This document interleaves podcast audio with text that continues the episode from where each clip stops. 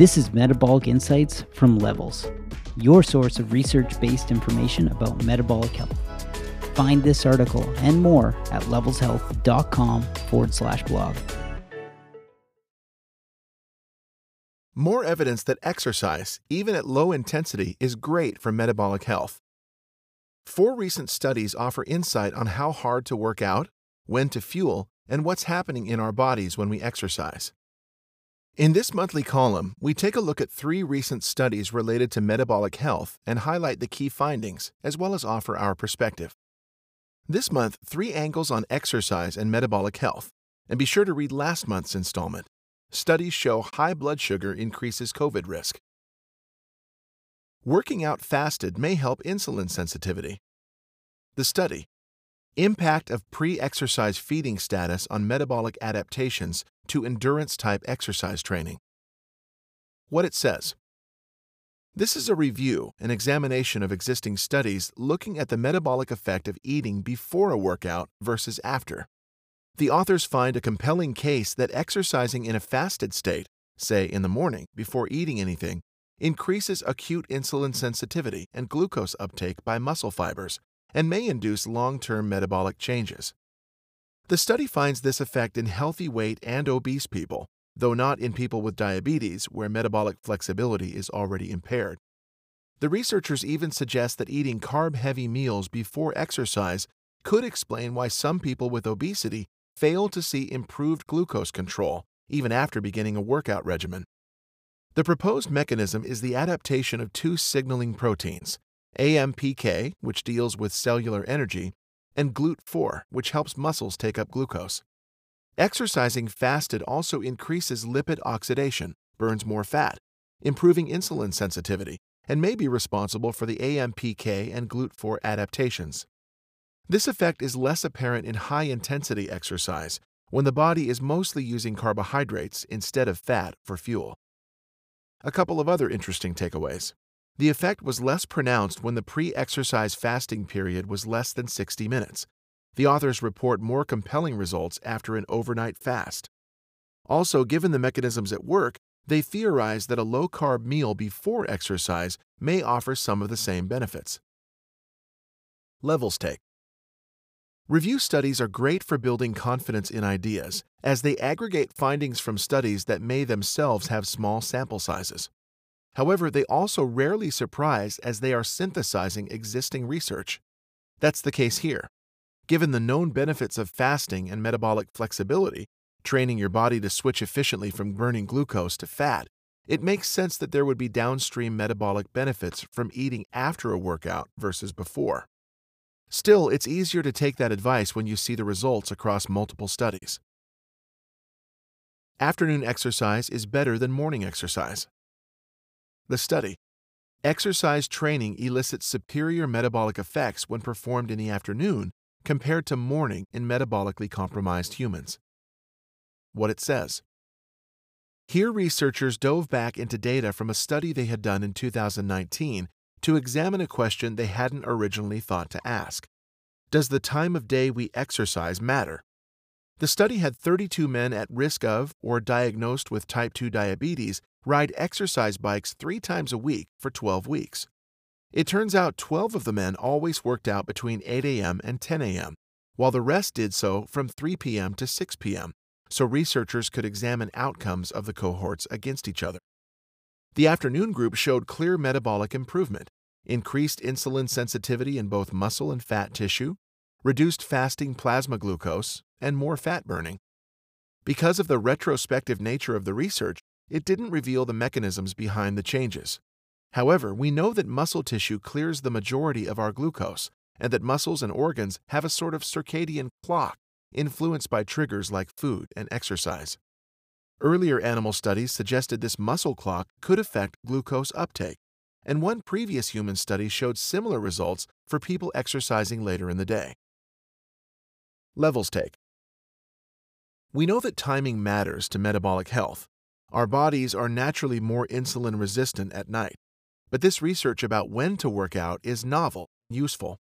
Although the study has limitations, a small sample size of unhealthy men, no control for when or what people ate, The results across metabolic categories were significant enough to take seriously. Given that other studies have shown that exercise performance peaks in the afternoon as well, we're willing to make afternoon workouts a goal. And yes, we noticed the previous study suggests exercising in the morning, but the benefits of fasting were not confined to the time of day, so you could factor in both findings. Moderate exercise may have unique metabolic benefits. The study Endurance and sprint training improve glycemia and VO2 peak, but only frequent endurance benefits blood pressure and lipidemia. What it says This study from the University of Guelph in Ontario compares the health benefits of high intensity interval training, HIIT, with more moderate exercise across several measures, including fat burning, glucose tolerance, and VO2 peak. It followed 23 overweight or obese men exercising for six weeks on an exercise bike. Half did sprint training, 30 seconds of max effort followed by two minutes of rest, repeated several times, while the other half rode at a comfortable pace for 30 to 40 minutes. Often, studies that compare these kinds of exercise miss a crucial distinction the number of days per week the subjects exercise. The standard advice is that HIIT training should occur no more than three times a week, as the higher intensity leads to excess inflammation and injury risk. So, previous studies match that frequency for moderate exercise. But these researchers realized that one of the benefits of not going so hard is that you can work out more often, so their moderate exercise group exercised five times a week. This proved a critical point, especially when it came to glucose. Researchers used both an oral glucose tolerance test, which measures how well your body deals with a glycemic load at a particular point in time, as well as continuous glucose monitoring to measure free living glucose control. Both cohorts showed improvement, but only on the days they exercised, so the moderate group had better improvement overall. Also, while both groups improved their VO2 peak, only the moderate exercise men showed real improvement in blood pressure, fat loss, and the ability to metabolize fat. Levels take HIIT is a valuable tool in the fitness toolbox, allowing us to get health benefits like muscle development and improved VO2 with a short time commitment. High intensity training can also improve insulin sensitivity over time. But this study, even with its small sample size of only overweight or obese men, still underscores another finding we've seen. Even low intensity movement helps our bodies process glucose more efficiently. This research is an excellent reminder that exercising every day, even if it's a brisk walk or bike ride, is more important than going hard all the time. So, if you're not feeling the HIIT workout today, don't just plop back on the couch. Head out for something easy. It's still worth your time. Exercise changes us at a molecular level. The study, Metabolic Architecture of Acute Exercise Response in Middle Aged Adults in the Community. What it says Researchers from Massachusetts General Hospital in Boston examined blood drawn from more than 400 volunteers after a short burst of exercise to measure the effect on our metabolites, molecules involved in our metabolic processes around insulin, glucose, cholesterol, and fat.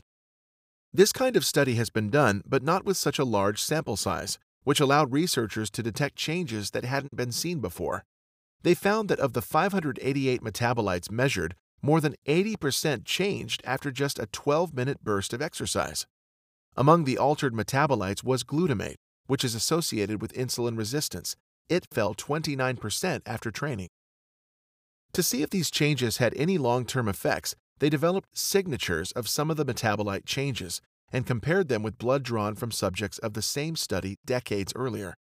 All subjects were part of a research project known as the Framingham Heart Study, which has been studying cardiovascular health in subjects since 1948.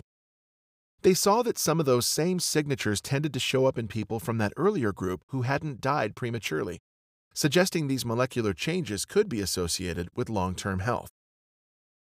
Levels take what we like about this study is that it's diving deeper into the omics, figuring out what molecules are at work in a given area, as in genomics or proteomics, behind something we know to be true. Exercise makes us healthier. The better we understand precisely how, the better we can draw connections between the multiple systems, for example, fat burning, insulin signaling, etc., at work in our metabolic health. and that could mean better diagnostic tools. For example, the researchers hope that metabolite signatures could eventually lead to, say, blood tests that might reveal a person's fitness. Narrated by Joshua Alexander. Find this article and more at levelshealth.com.